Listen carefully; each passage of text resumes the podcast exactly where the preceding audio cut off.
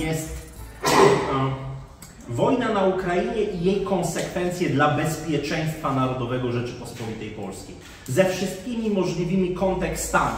Chciałbym, aby to spotkanie nie było spotkaniem politycznie poprawnym, abyśmy nie, y, abyśmy nie, abyśmy nie, nie wchodzili w te ramy, które próbuje nam narzucić nie tylko obecna rządowa narracja, mam na myśli oczywiście całą machinę propagandową, y, y, którą obserwujemy w mediach głównego nurtu, ale także mm, abyśmy się nie dali zniewolić przez taki mechanizm, który na Zachodzie jest nazywany jako cancel culture, czyli kultura wykluczenia. Widzimy dzisiaj, że znaczy dzisiaj, po 24 lutego 2022 roku, że każdy, kto nie podziela y, w 100%, nie że w 99, ale w 100% rządowej narracji jest natychmiast etykietowany. Kto z Państwa nie zna tych, tych epitetów jak ruski agent, y, ruska onuca, mm, y, narracja Kremla, dezinformacja rosyjska i tak dalej, i tak dalej. E, Nie chciałbym, abyśmy byli skrępowani, ponieważ ja jestem y, pracownikiem naukowym. Jestem badaczem, który od lat, który pracuje na, w szkołach wyższych, zarówno w państwowych, jak i w prywatnych. E, I e, zawsze byłem uczony od czasów swoich studiów na Uniwersytecie Jagiellońskim, że y, podstawowym, pierwszym przykazaniem naukowca i każdego badacza jest dążenie do prawdy. Dążenie do prawdy i wolność akademicka jest czymś nierozerwalnym z wolnością słowa. Natomiast dzisiaj niestety y, Anno Domini 2022 jako aktywny i czynny nauczyciel akademicki muszę z wielkim smutkiem powiedzieć, że mamy do czynienia z potężną cenzurą akademicką, z potężną z wzywaniem pracowników naukowych, którzy y, głoszą swoje poglądy niekoniecznie zbieżne z poglądami rządu na dywanik do rektora i to zarówno na państwowych, jak i na prywatnych uczelniach i są przywoływani do porządku. Wielu pracowników naukowych straciło pracę, wielu nauczycieli zostało wydalonych z zawodu, został wo- wobec nich zastosowany ostracyzm społeczny. Nic innego jak przenoszone są kalki cywilizacyjne e, z tej cywilizacji, ja bym ją nazwał anglosaską cywilizacją, czy cywilizacją, prote, cywilizacją protestancką, nie odchodząc nieco od tej typologii, którą zaproponował profesor Fe- Felix Koneczny w 1935 roku, ponieważ uważam, że absolutnie dzisiejszy Zachód, tak zwany kolektywny Zachód, to w żaden sposób nie może być klasyfikowany do cywilizacji łacińskiej, tak jak to robił Koneczny jeszcze w latach 30. ym, ubiegłego wieku. Y, Ale do rzeczy, Szanowni Państwo, temat y, wojna Rosji i Ukrainy. Y, y, Pozwolę sobie postawić kilka hipotez na samym początku. Y, To są hipotezy, to nie są tezy gwoli oczywiście wolności akademickiej i pewnym, pewnym rygorom pozwolę sobie zastosować właśnie taką konwencję. Po pierwsze uważam, że y, ta wojna, która się toczy, to nie jest wojna o samą Ukrainę. Y, Gra się toczy o nowy ład międzynarodowy, o nowy kształt ładu międzynarodowego. E, I ta wojna w obecnym kształcie wcale nie, musi, nie musiała wyglądać tak jak, tak, jak to widzimy. Ona wcale nie była przesądzona, jak próbuje się nam wmawiać, że Rosja tak naprawdę była od samego początku zdeterminowana do ataku na Ukrainę i do wchłonięcia całej Ukrainy. Ja od samego początku uważałem, że żadnej pełnoskalowej wojny, której celem miałaby być inkorporacja całego państwa ukraińskiego, nie będzie. I zresztą, jeżeli Państwo y, przyłożycie doświadczenie, które obserwujemy dzisiaj, to doświadczenie już historyczne, skalę, zaangażowanie wojsk rosyjskich, gdzie y, tak naprawdę ono nigdy nie przekroczyło 150 tysięcy żołnierzy zaangażowanych w bezpośredniej walce, to po stronie rosyjskiej to nie jest żadna pełnoskalowa wojna. Rosja nie ogłosiła od 20, w ogóle nie ogłosiła powszechnej mobilizacji. Rosja nie zaangażowała żadnych poważnych sił. Mamy tam przestarzały sprzęt rosyjski, w dużej mierze przestarzały sprzęt rosyjski, który jest na tej, e, użyty do tej, do, e, do tej operacji wojskowej. To nie jest pełnoskalowa inwazja, tak jak próbują nam w, w, po, po, powiedzieć w mediach głównego nurtu wszyscy właściwie eksper, dyżurni eksperci, którzy występują. Oczywiście po stronie ukraińskiej można się tutaj spierać, czy jest to pełnoskalowa wojna, y, czy nie jest to. No, jest powszechna mobilizacja, około miliona ludzi pod bronią, włączając wszystkie formacje zbrojne. Można powiedzieć, że po stronie ukraińskiej jest rzeczywiście jakieś pospolite ruszenie, chociaż i tak nie obejmujące wszystkich wszystkich przecież poborowych. Doskonale wiemy, że ponad pół miliona mężczyzn, którzy powinni walczyć na Ukrainie, znajduje się teraz na terytorium państwa polskiego. E, I to większość z nich nie ma żadnego statusu uchodźcy. To też o tym sobie jeszcze powiemy. Y, Druga hipoteza, którą chciałbym, e, i, i oczywiście ta hipoteza brzmi, że nie chodzi o żadną e, Ukrainę. Pierwsza, pierwsza hipoteza. Druga hipoteza brzmi w taki sposób, że Rosja nie prowadzi pełnoskalowej wojny wobec Ukrainy. Y, Obie tezy i obie hipotezy idą bardzo mocno w poprzek temu, co mówią rządowe media i, w tym, i cała ta narracja, którą możemy y, usłyszeć y, oficjalnie. Trzecia hipoteza, Szanowni Państwo, mówi o tym, że tę wojnę można było przerwać, że tę wojnę, tej eskalacji tego konfliktu i e, tych potężnych ofiar wśród także cywilów można było, można było zapobiec i to można było zapobiec w początkowej fazie tej wojny. E, No i Szanowni Państwo, y, ostatnia hipoteza, która, y, która tutaj wybrzmi, ta, ta wojna jest częścią znacznie szerszego procesu e, i e, całego, e, całej kaskady konfliktów, która nas dopiero, nas dopiero czeka. Zanim przejdę do rozważenia tych hipotez i e, uargumentowania, chciałbym Państwu polecić, no myślę, że w tym gronie nie muszę specjalnie polecać, ale e, gwoli e, konwencji, e, którą, e, którą zastosowaliśmy, e, chciałbym Państwu polecić książkę, która będzie bardzo ważna do rozważań, a mianowicie książkę, której współautorem jest mm, Klaus Schwab, profesor Klaus Schwab, e, założyciel i dyrektor wykonawczy Światowego Forum, mm, e, Światowego Forum e, Gospodarczego w Davos. e, Książka COVID-19 Wielki Reset, która mówi bardzo wiele o tym, czym jest zrównoważony rozwój, czym jest, która rozwija koncepcję agendy 2030, która e, pokazuje pewne procesy, w których, e, które, które rzeczywiście trzeba uwzględniać, mówiąc o ewolucji ładu międzynarodowego. Odnosząc się do pierwszej hipotezy, dlaczego Ukraina w ogóle nie jest, nie jest samym celem? Od samego początku uważałem i nadal to podtrzymuję, że Rosji, celem Rosji nie jest wchłonięcie całej Ukrainy. Rosji nie, Rosji nie są potrzebne zachodnie obwody Ukrainy, nie potrzebni są nacjonaliści, szowiniści ukraińscy, e, nie jest potrzebna e, zdewastowana gospodarka ukraińska, którą trzeba utrzymywać. Ukraina e, zachodnia to nie Białoruś i e, Rosji to po prostu nie jest potrzebne. Do, oczywiście zdefragmentowana Ukraina y, jak najbardziej Rosji może być potrzebna do, w celu szachowania takich państw jak Polska, czy, wyp, czy wypychania wpływów amerykańskich z Europy Środkowo-Wschodniej i w ogóle z Europy. Celem, Szanowni Państwo, tej, tej całej rozgrywki wokół Ukrainy, tego napięcia, które obserwowaliśmy y, od kwietnia 2021 roku, y, jest nic innego jak, jak nowy traktat bezpieczeństwa w Europie. To, co obserwowaliśmy w grudniu 2021 roku i propozycja ministra spraw zagranicznych Federacji Rosyjskiej Siergieja Ławrowa nowego traktatu bezpieczeństwa. To jest klucz, ale nie zrozumiemy tego, jeśli nie prześledzimy rozmów Władimira Putina y, z Joe Bidenem. Rok 2021 to jest bardzo istotny rok, jeśli chodzi o taką mapę kształtowania się nowego ładu międzynarodowego. Ta pierwszy rok prezydentury Joe Bidena to jest takie, można powiedzieć, rozpoznanie, na co może sobie także dyplomacja amerykańska pozwolić i też przeciąganie liny. I chciałbym, abyśmy na tej mapie zaznaczyli sobie jeszcze dwa istotne punkty, bo mówimy oczywiście o Ukrainie, ale spójrzmy jeszcze na Bliski Wschód, na relacje Izrael-Stany Zjednoczone, Izrael, e, inne państwa typu Zjednoczone Emiraty Arabskie czy Bahrajn, E, I spójrzmy na, e, na Indo-Pacyfik, spójrzmy na Azję, na Azję Wschodnią, na Chiny, na Tajwan, na całą tę układankę, ponieważ wokół tych trzech punktów toczy się ta gra. Kiedy kilka lat temu mało znany w Polsce irański profesor Mohammad Reza Hafeznia opublikował w irańskim czasopiśmie geopolitycznym e, swoją mapę, wielu nie dawało tak naprawdę wiary w to, że taka mapa, że, że to może mieć istotne znaczenie. Na tej mapie Mohamed Reza Hafeznia narysował dwa uskoki geostrategiczne. Dwa wielkie uskoki geostrategiczne, zachodni i wschodni, które będą miały kluczowe znaczenie w tworzeniu nowego ładu międzynarodowego.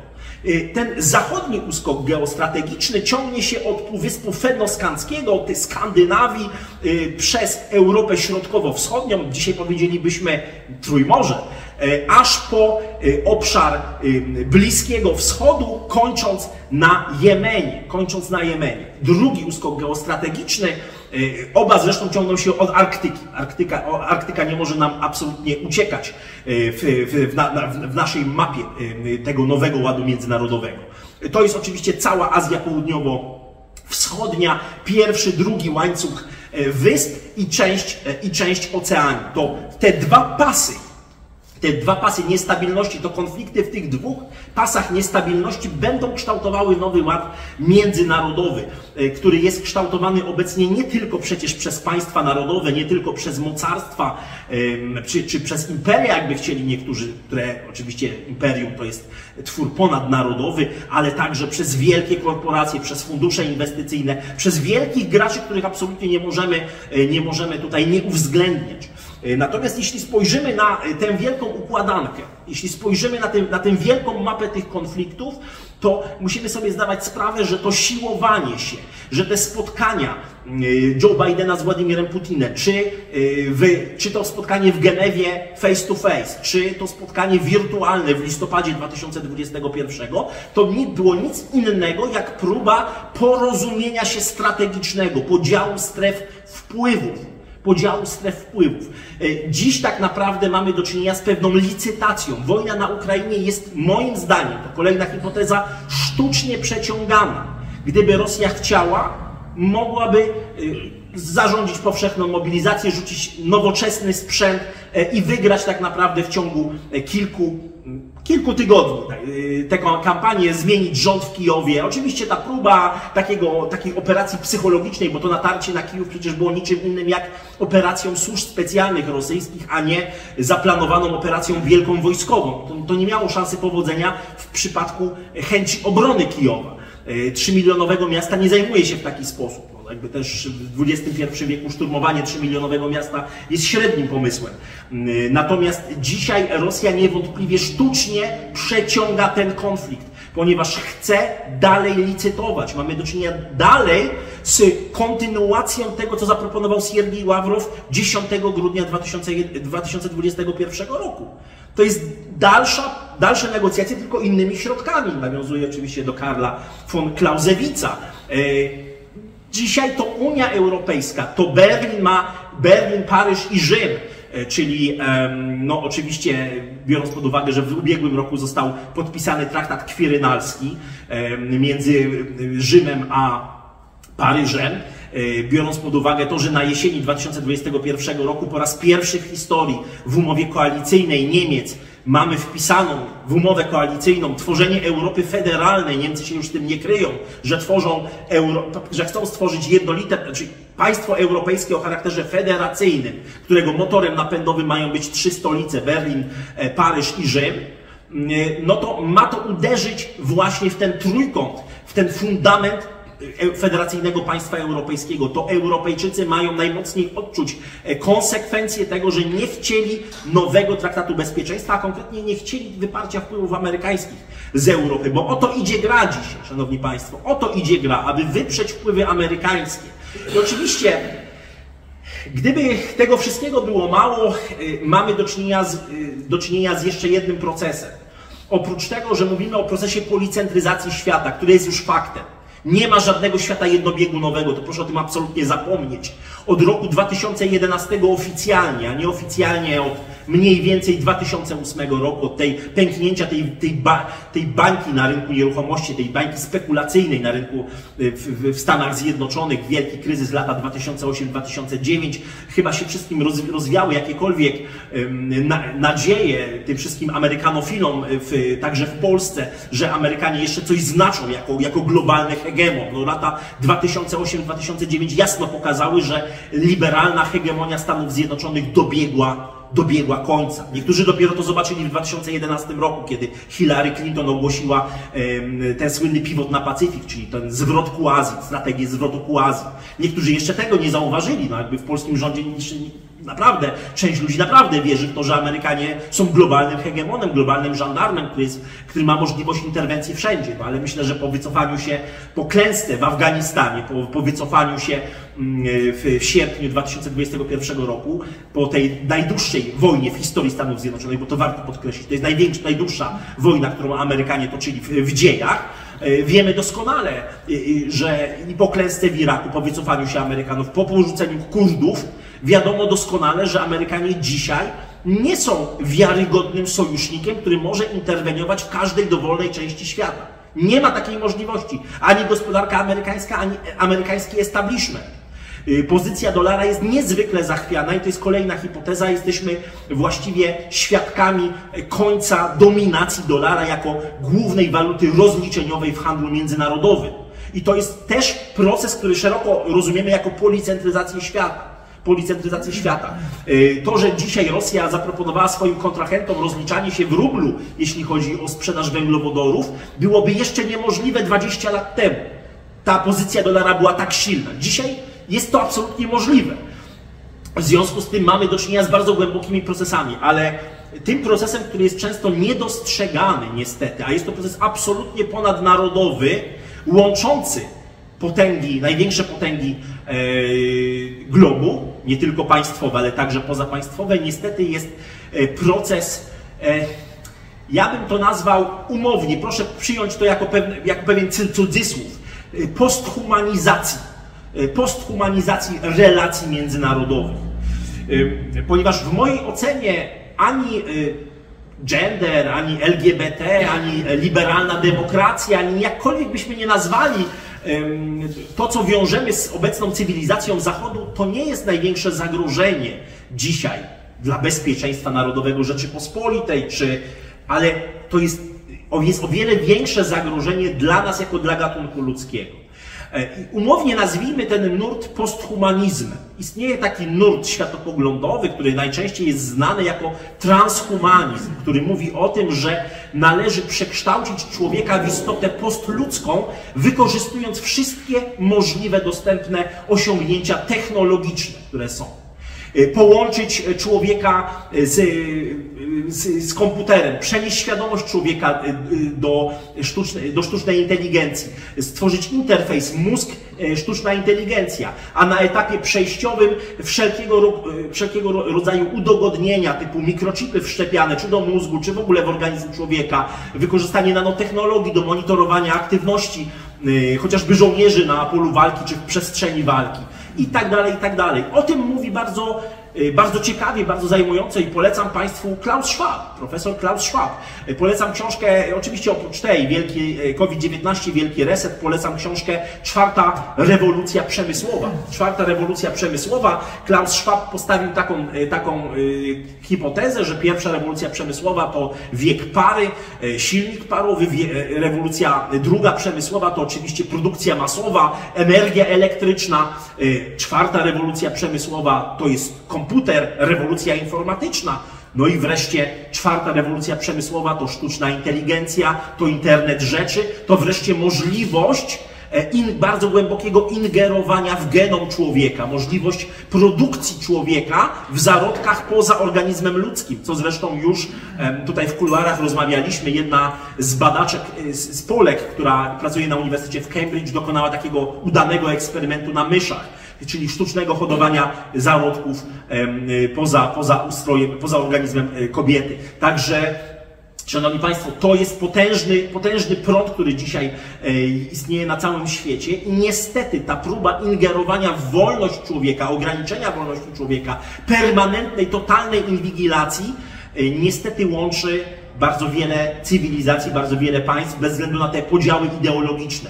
No nie dajmy się też zwieść. Wszyscy mówią dzisiaj, że czy wszyscy w mediach głównego nurtu, że, że Rosja jest największym wrogiem Stanów Zjednoczonych, czy że Chiny są największym wrogiem Stanów Zjednoczonych. Ale jeśli zobaczymy na proces, na proces e, inwigilacji człowieka, na proces e, bardzo głębokiej ingerencji e, w genom człowieka, próby no, właściwie wprowadzenia w życie ideałów transhumanizmu czy posthumanizmu, to mamy tutaj bardzo wiele wiele punktów wspólnych. Jeśli połączymy te kropki na mapie świata, to e, w Chinach są bardzo daleko posunięte e, eksperymenty posthumanistyczne, a drugim największym na świecie stowarzyszeniem transhumanistów to jest rosyjskie Towarzystwo Transhumanistyczne.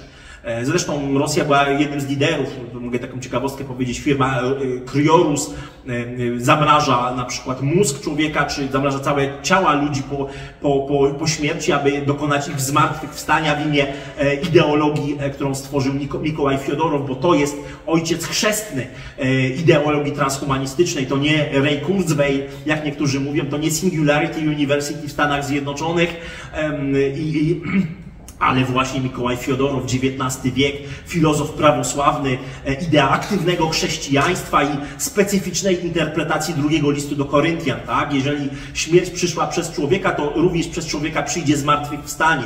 E, I ideą człowieka jest dokonanie zmartwychwstania, e, do, do dokonania śmierci i właśnie wskrzeszenia, wskrzeszenia zmarłych. Tyle tej dygresji, jeśli chodzi o transhumanizm. Myślę, że możemy sobie to rozwinąć, mogę się z Państwem podzielić mm, także swoimi, swoimi e, gdzieś tam refleksjami po, po, po, e, po rozmowach, czy to z, z, polskimi dyplomatami w Stanach Zjednoczonych, którzy opowiadali mi sporo na temat, e, na temat ruchu transhumanistycznego w, w Stanach Zjednoczonych, czy po moich wizytach w Rosji. I tam również rozmawiałem z bardzo ciekawymi ludźmi w tym zakresie.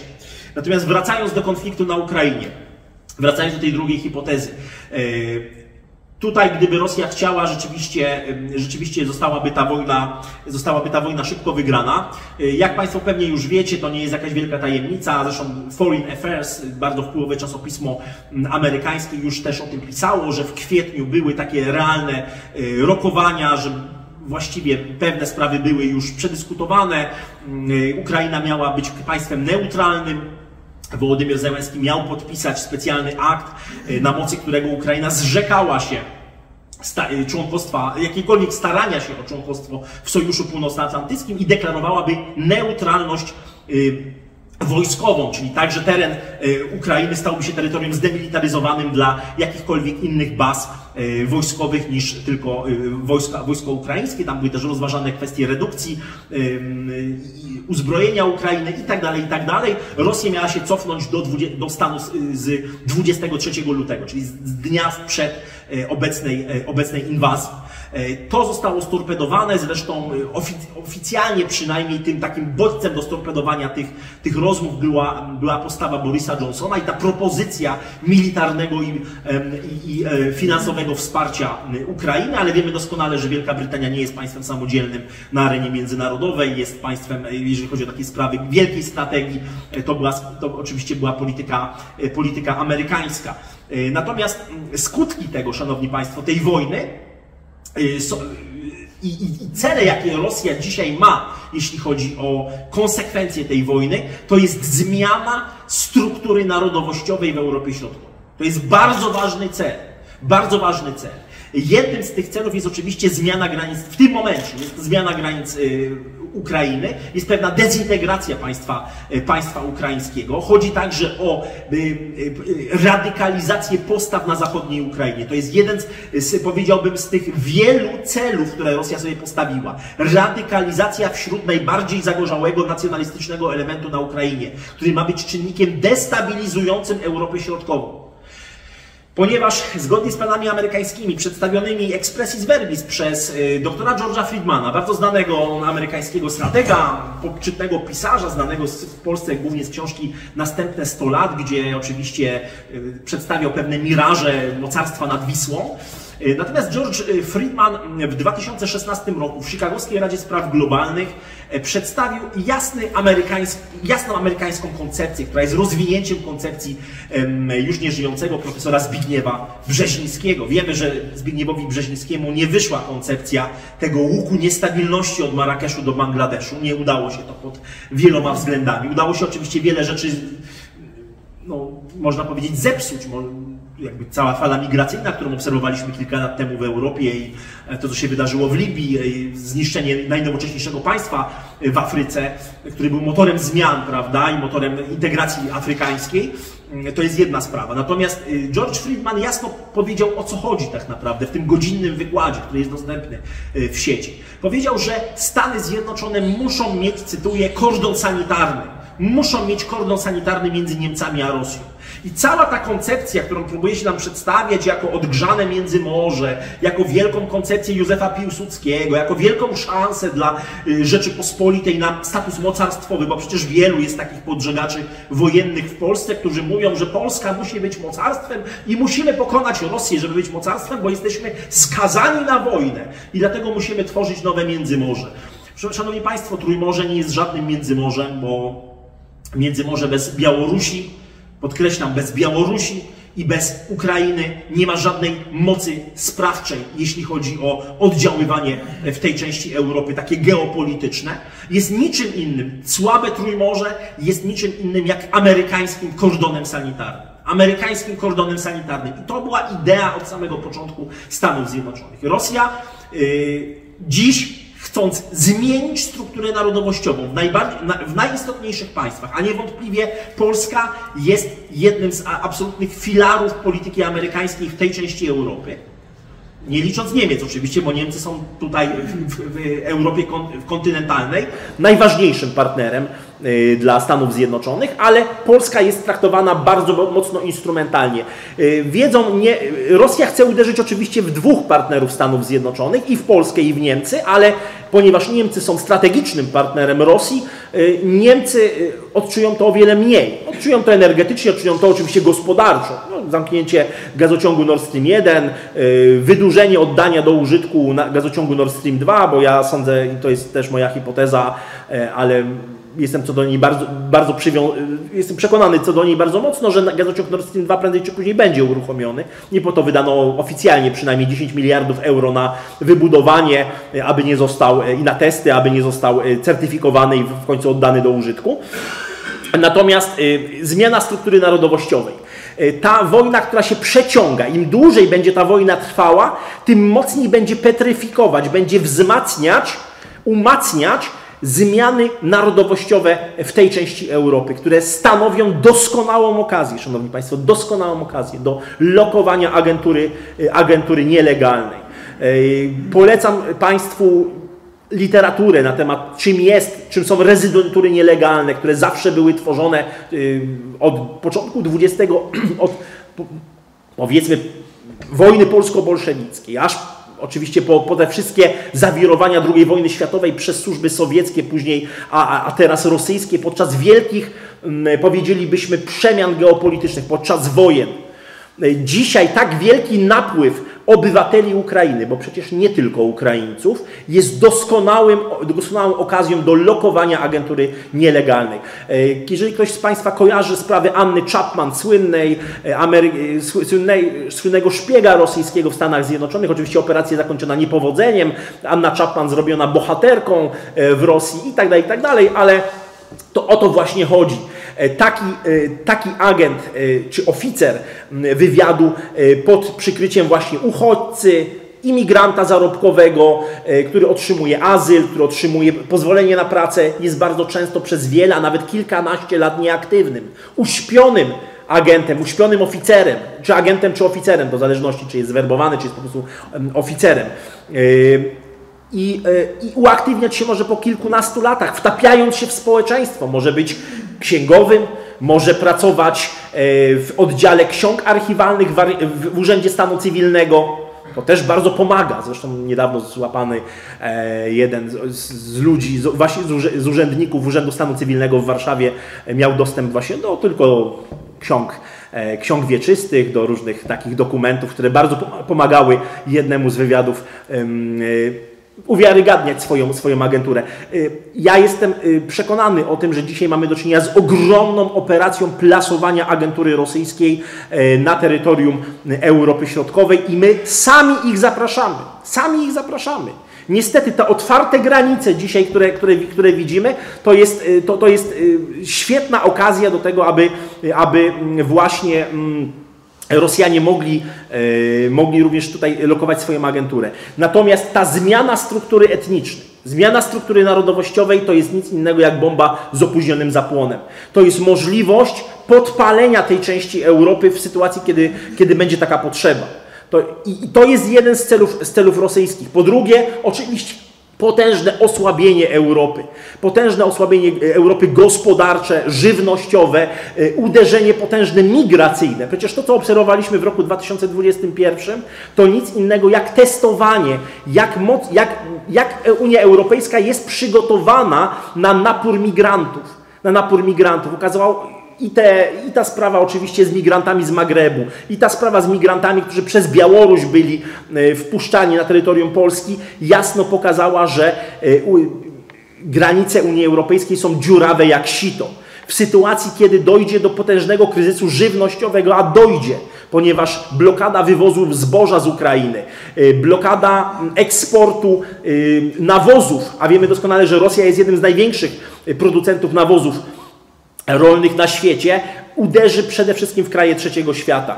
I stamtąd będzie nowa, potężna fala migracji, która będzie y, skierowana do Europy. Europa nie jest przygotowana na taką kolejną falę, a zwłaszcza Europa osłabiona, Europa mająca problemy energetyczne, Europa, gdzie na przedmieściach zapali, za, gdzie się zapalą się przedmieścia w pewnym momencie, bo ludzie będą mieli zimno, bo nie będzie podstawowych artykułów żywnościowych, bo kolejne y, dyrektywy Unii Europejskiej będą zakazywały chociażby produkcji y, samochodów z silnikami spalinowymi. To jest, Szanowni Państwo, y, przemyślana gra. Tu nie ma przypadków.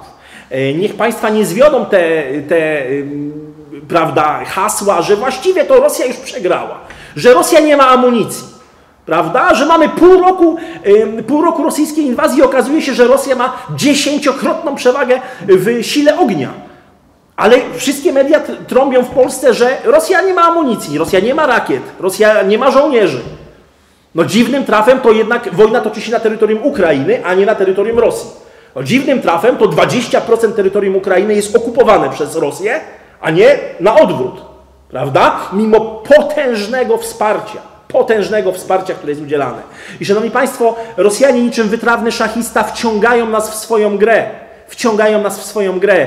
Polska dzisiaj jest na drugim miejscu. Na drugim miejscu, jeśli chodzi o państwa, które wspomagają militarnie Ukrainę.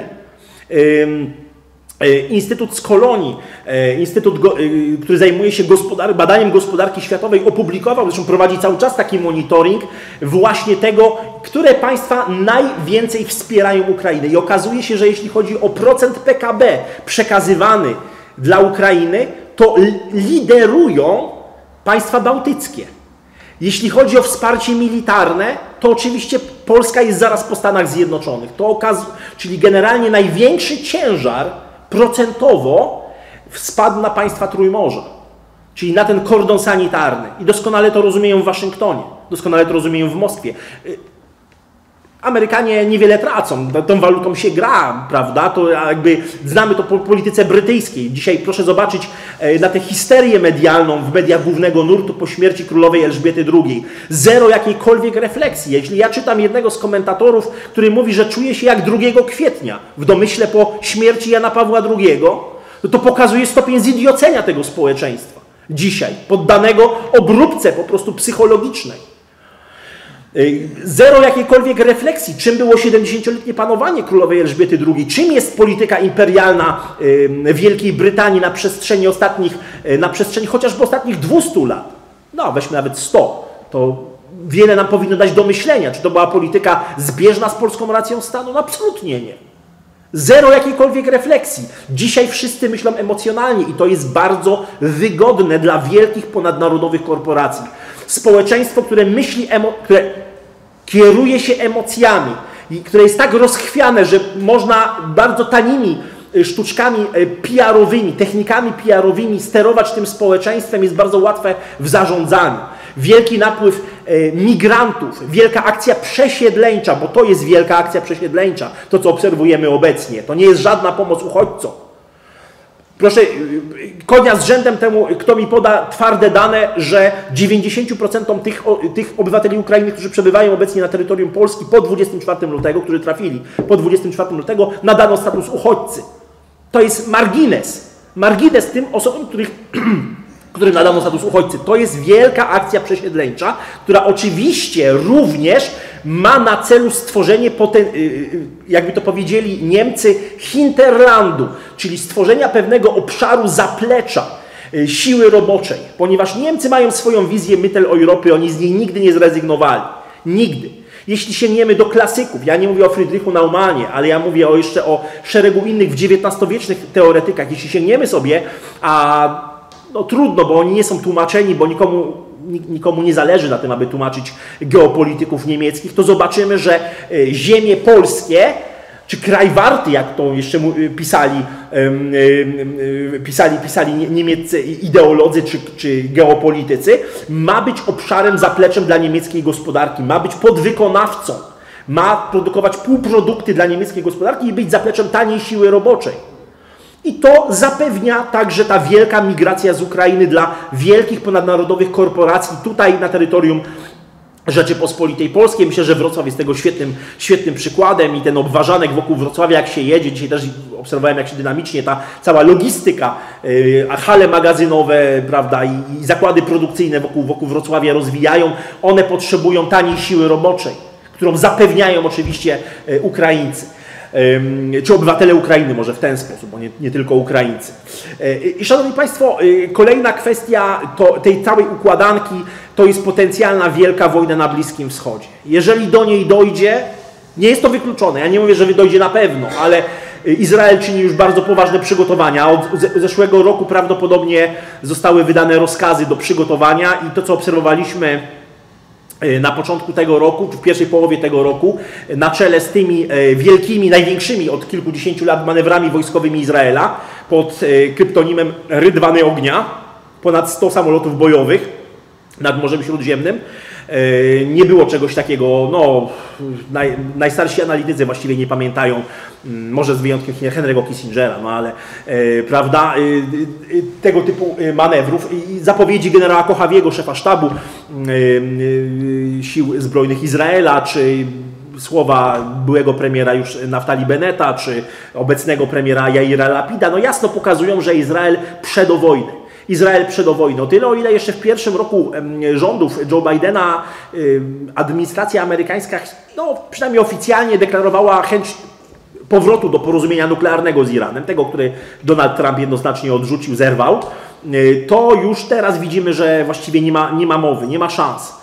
Y, w lipcu deklaracja jerozolimska. Też w mediach polskich mało się o, niej mówi, a właściwie w mediach głównego nurtu nic, się nie powie, nic nie powiedziano. Deklaracja jerozolimska to nic innego jak wsparcie Stanów Zjednoczonych dla Izraela na wypadek militarnej konfrontacji. Deklaracja wsparcia militarnego Stanów Zjednoczonych na wypadek militarnej konfrontacji z, z Iranem, z Islamską Republiką Iranu. Oczywiście wszystko pod pretekstem y, pracy Iranu nad bronią masowego rażenia, czyli nad bronią jądrową.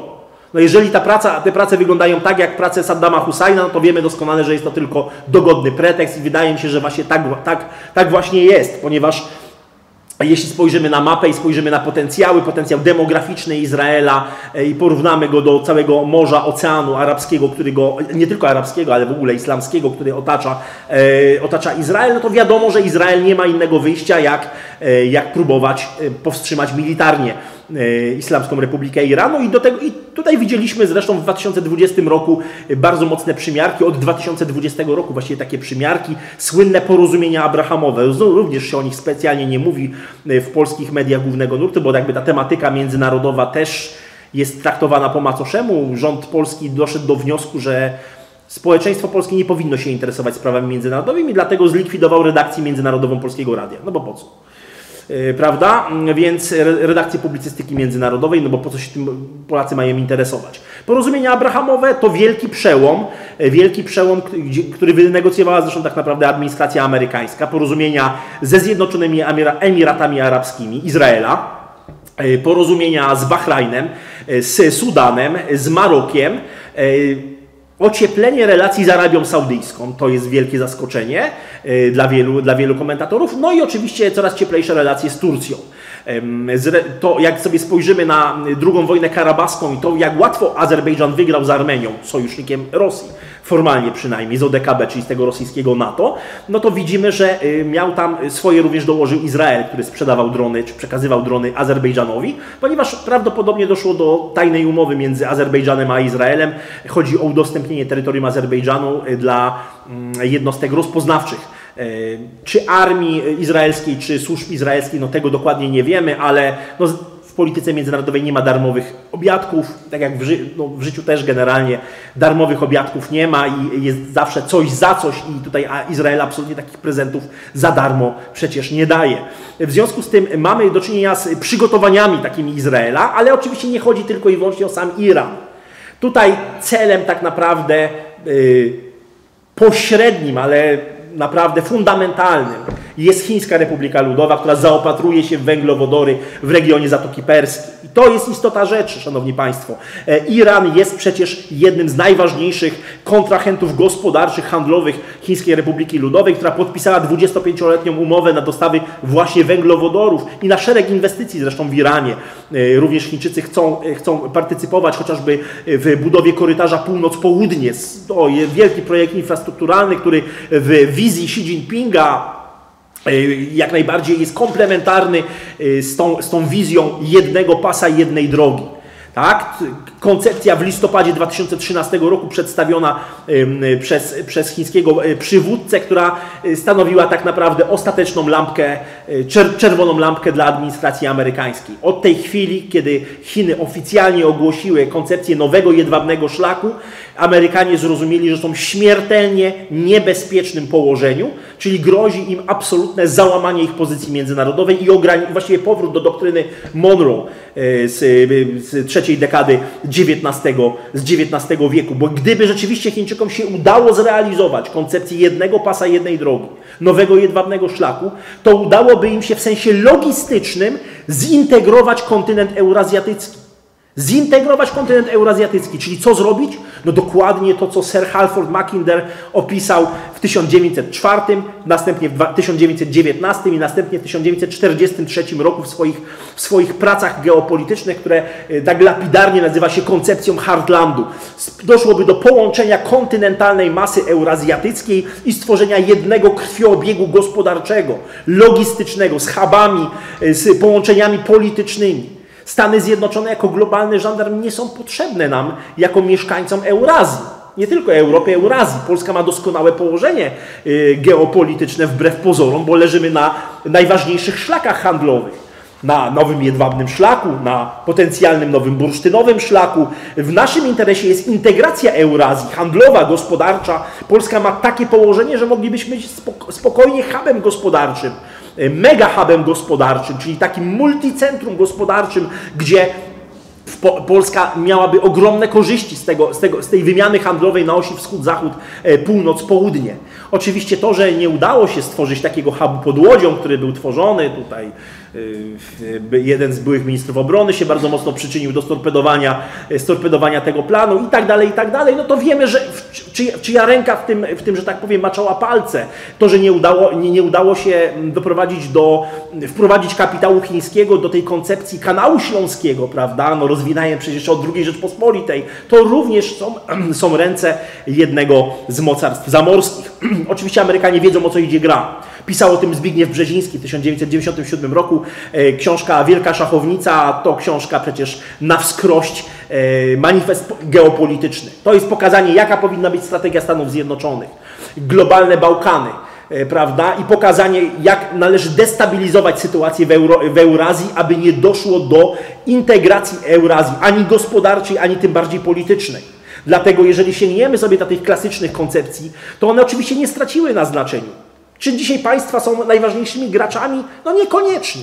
Oczywiście są takie państwa, które, e, które e, tylko pytanie, czy dzisiaj państwa są, są, są właścicielem korporacji, czy korporacje są właścicielem państwa. Jeśli prześledzimy historię ostatnich 200 lat, tego jak kształtowała się elita finansowa i jak wielką rolę, coraz większą rolę zaczynają odgrywać e, chociażby fundusze inwestycyjne, potężne, jak BlackRock na przykład, prawda, Vanguard, o, moglibyśmy jeszcze kilka wymienić, e, no to zobaczymy, że e, czy, czy jakby jak Deep State, czyli to głębokie państwo, nie tylko przecież w Stanach Zjednoczonych się kształtowało, to widzimy, że ta struktura jest o, o wiele bardziej złożona niż nam się próbuje przedstawiać w mediach głównego nurtu. Ja oczywiście sygnalizuję szereg tematów, bo moglibyśmy siedzieć do rana i pewnie nie wyczerpalibyśmy pewnych kwestii, ale chciałem pobudzić pewną dyskusję, zasygnalizować kilka ważnych kwestii moim zdaniem, abyśmy e, nie starali się sprowadzić wojny na Ukrainie do starcia e, Moskwy z Kijowiem, czy Moskwy z Waszyngtonem, do jakiejś proxy war,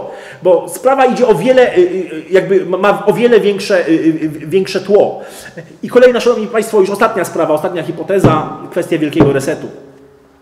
O tym nie wolno zapominać, o tym się za mało mówi. Próbuje się mówić o spiskowej teorii, o teoriach spiskowych, o spiskowej teorii dziejów i tak dalej.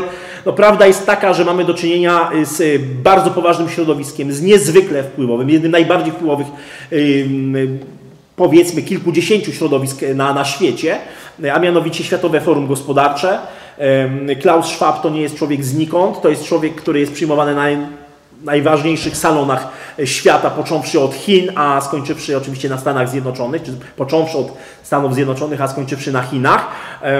I sama koncepcja zrównoważonego rozwoju i agendy 2030 i tych wszystkich przemian głębokich, finansowych, społecznych i politycznych również ma swoje istotne tło. I stawiam hipotezę jako ostatnią już dzisiaj, że wojna na Ukrainie stanowi bardzo ważny element jest jednym y, z puzli w całej tej układance, która ma przyspieszyć wdrażanie wielkiego resetu, czyli tworzenia nowego ładu międzynarodowego, który to już nie chodzi o podział tortu między mocarstwa, y, który znamy z takich rycin z XIX wieku przy okazji Kongresu Wiedeńskiego, tak, z 1815 roku. Tu, Szanowni Państwo, chodzi o całkowicie nowy model społeczny, chociażby o wyeliminowanie gotówki z naszego życia. Proszę zobaczyć, że tak jak pandemia COVID-19 przyspieszyła wdrażanie projektów państw bezgotówkowych, projekt Polska Bezgotówkowa to jest jeden z oczywiście odłamów tej, tej koncepcji, tak dzisiaj wojna na Ukrainie również to przyspiesza i ograniczenie rozliczeń e, gotówkowych wśród przedsiębiorców, które wdraża rząd Mateusza Morawieckiego, oczywiście pod pretekstem tej, tej ustawy o prawda, zakazie wspierania Rosji, e, ustawy antyterrorystycznej i szeregu innych kwestii, e, to jest ten proces, który obserwujemy bardzo mocno od 2001 roku. To się nie zaczęło nawet w 2014 roku, ani w 2008. Rok 2001 i cała ta narracja o wojnie z terroryzmem, proszę zobaczyć, że rozpoczęła się wojna na Ukrainie i wyparował, właśnie, przepraszam, rozpoczął się COVID, tak? 11 marca 2020 roku WHO ogłosiła pandemię COVID-19. Nie ma terroryzmu, wyparował, nie ma wojny z terroryzmem już.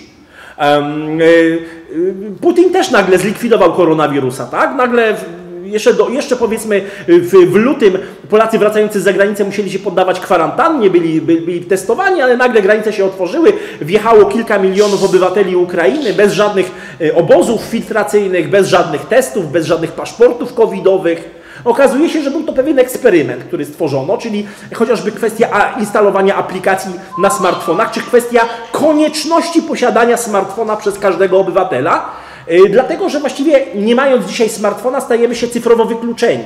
Mamy pojęcie cyfrowego wykluczenia.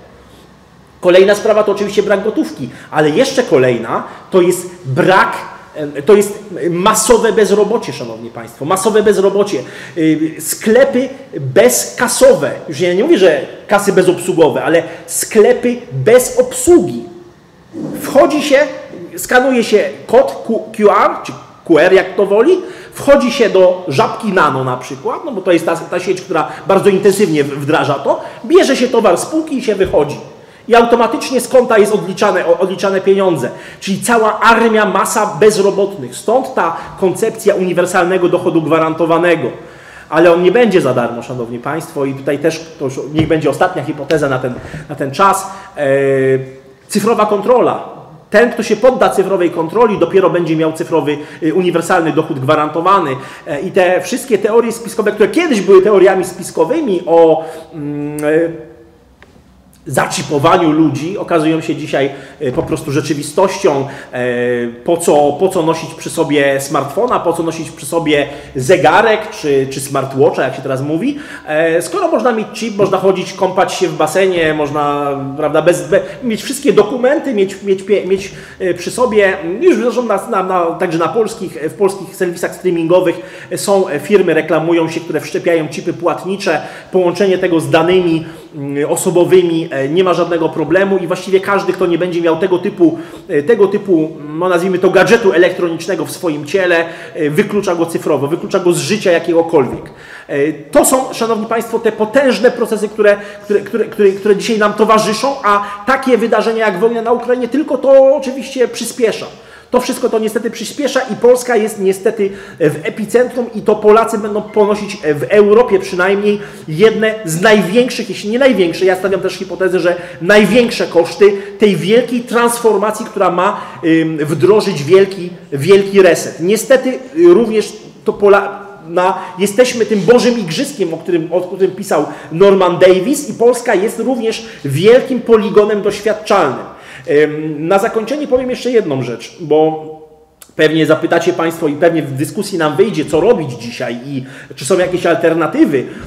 Ja powiem jeszcze jedną rzecz na, na zakończenie, bo dzisiaj bardzo wiele się mówi o potrzebie obrony niepodległości, o zbrojeniach, o 300-tysięcznej armii, o rozbudowie wojsk obrony terytorialnej o, zakupie, o zakupach Abramsów, o zakupie e, w Korei e, Południowej i tak dalej, i tak dalej. Ale Szanowni Państwo, tak naprawdę dzisiaj walka, ta potężna walka, która się rozgrywa, ona się nie rozgrywa na, na, polu, na polu bitwy. Nie pod żadnym Mariupolem, nie pod żadnym Hersoniem, nie pod żadnym Charkowem i nie pod Warszawą się będzie rozgrywać. Ona się rozgrywa w świadomości ludzkiej. To jest najważniejsza, mówiąc żargonem akademickim, przestrzeń kognitywna. To jest najważniejsza przestrzeń walki, jaka dzisiaj występuje.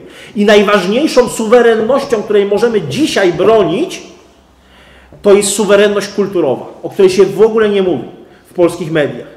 Suwerenność kulturowa, na którą zamach podniesiono już w okresie tak, w okresie tak, tak zwanej transformacji ustrojowej, a nawet pewnie wcześniej, bo jeśli spojrzymy na ten wielki eksperyment jak, intelektualny, jakim jest postmodernizm i ta trucizna, jaka jest e, wpuszczana do polskiego środowiska akademickiego, to zobaczymy, że już w latach 50. tak naprawdę pewne, e, pewne elementy, pewne podglebie było robione pod, e, pod, pod te kwestie, pod teorię krytyczną i, i parę innych innych kwestii związanych z marksizmem kulturowym, ale oczywiście lata 90. to potężna, yy, potężna y, infiltracja polskiego środowiska akademickiego, intelektualnego yy, przez środowisko, yy, przez ideologów marksizmu kulturowego, przez rozpuszczenie całkowicie pojęcia prawdy. Dzisiaj nie ma pojęcia, pojęcia prawdy w środowisku akademickim. Jest pojęcie narracji. Czyja narracja jest ważniejsza? Czyja narracja jest mojsza niż twojsza? Y, cytując oczywiście Koterskiego. Y, zatem, y, skoro zniszczono pojęcie prawdy jako fundament cywilizacji łacińskiej, posunięto się dalej, czyli zaatakowano pojęcie płci.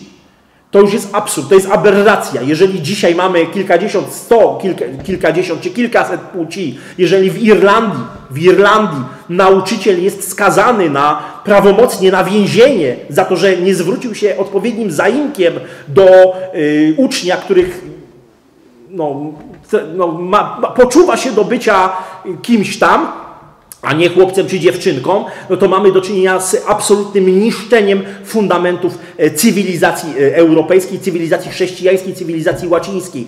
E, takim społeczeństwem się po prostu zarządza, takie społeczeństwo się hoduje. I o to właśnie chodzi. Mamy do czynienia z coraz większym wpływem potężnych ponadnarodowych organizacji, w tym korporacji ponadnarodowych, które zdobywają władzę nad, nad państwami narodowymi. I to jest potężne zagrożenie. I tutaj barykady buduje się, Szanowni Państwo, nie płotem na granicy, ale tu się buduje na uniwersytetach, w szkołach, w domu rodzinnym, w mediach. Jeżeli dzisiaj w polskiej przestrzeni informacyjnej rząd polski nie ma władzy nad, y, nad korporacjami, które zgarniają grube miliardy, dziesiątki miliardów czy setki miliardów na, na, na polskim społeczeństwie. Mówię o korporacjach medialnych typu, e, typu korporacje amerykańskie, media społecznościowe, już nie będę wymieniał, e, ale wiemy o, o jakie chodzi, gdzie te korporacje wpływają przecież w sposób bezpośredni na wybory, na wyniki wyborów. Wiemy doskonale, znamy aferę Cambridge Analytica, e, wiemy jak wyglądają te mechanizmy, jak wygląda gromadzenie danych, jak to jest wykorzystywane.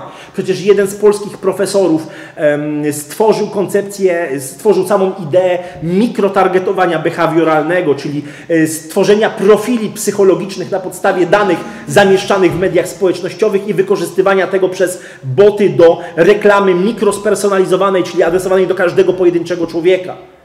I te wielkie ponadnarodowe korporacje zarabiają na tym dziesiątki, krocie. I, i, I, oczywiście wpływają na, także na bieżącą, bieżącą scenę polityczną w Polsce i rząd polski nie ma nad tym żadnej kontroli. Żadnej kontroli. Tu się zaczyna walka, nie od 300 tysięcznej armii. Możemy nawet 3 milionową armię mieć. To nie zmieni y, dzisiejszego stanu gry, bo ten sta stan gry jest bardzo negatywny dla Polski i my te, my te wojny po prostu przegrywamy. My te przegrywamy, a ta wojna, najważniejsza wojna, to jest wojna, wojna niewidzialna. I tą najważniejszą suwerennością, od której się zaczyna w ogóle mówienie o niepodległości, o podmiotowości Rzeczypospolitej, to jest suwerenność, suwerenność kulturowa. Dziękuję Państwu bardzo.